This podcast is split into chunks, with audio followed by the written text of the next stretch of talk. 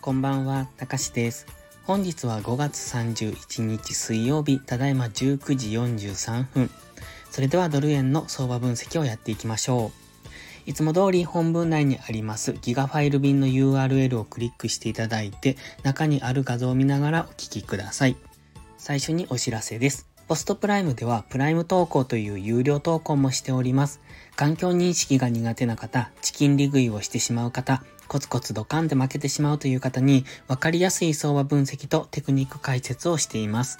毎日投稿してますのでご興味のある方はまずは2週間の無料期間からお試しください。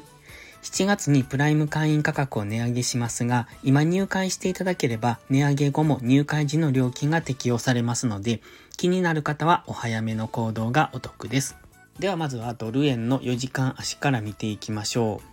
本日は一度大きく下落後の急騰というところで、4時間足では長い下ヒゲ陽線となっております。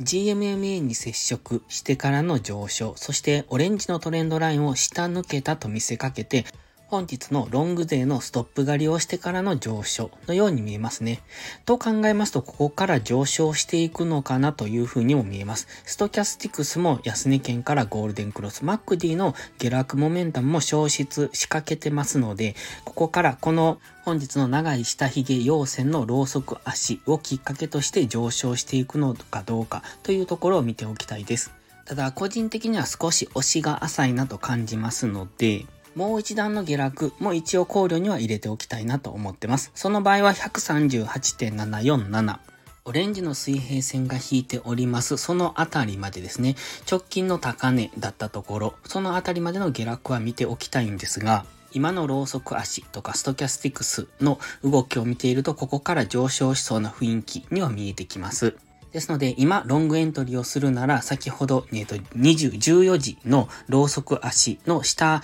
髭の少し下ぐらいに、えーストップを置いて、そこからのロングエントリーっていうのをやっていくのがいいかもしれませんね。現在のドル円はブログでも書きましたが、基本的には押し目買いです。下がったところは買っていくというスタイルですので、逆張りなどを、あの、トレードの上手な人はされているかもしれませんが、それを真似して調整の下落なんかを取りに行くと、えー一気に上に持っていかれる可能性が高いですので、そこは注意。基本的には押し目買い、逆張りショートっていうのはしないというルールでやっていくのがいいと思います。では、1時間足です。1時間足ではオレンジのトレンドラインを一度下抜けて、そこから強めの陽線での反発上昇になってきております。現在は GMMA の青帯はまだ収束してますが、一応下向きですので、現在地で GMMA の青帯に上値を抑えられるのであれば、もう一段の下落で先ほど言ってました138.7付近までの下落を見ておきたいですね。で、ここから上昇して再びトレンドライン、オレンジのトレンドラインの中に戻されてきた場合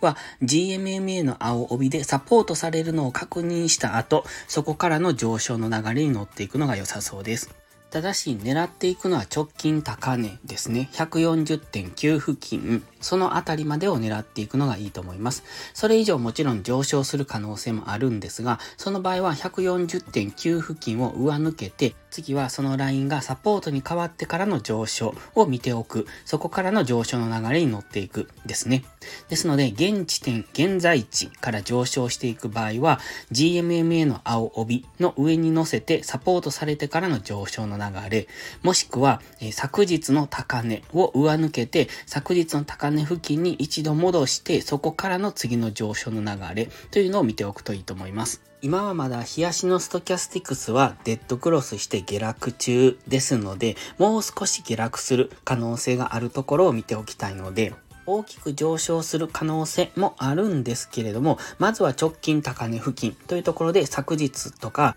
月曜日の高値ぐらいまでをまずは狙っておく。あまり欲張らないトレードが本日はいいと思います。そして月末ですので、分かりにくい動き、えっ、と、突然の大きな上昇とか下落とか始めた時は、あの、すぐに損切る。自分のトレードしている方向と逆方向に動いた時は、すぐに損切りをしないと大きく持っていかれる可能性がありますので、そこは注意が必要です。それでは本日も最後までご視聴ありがとうございました。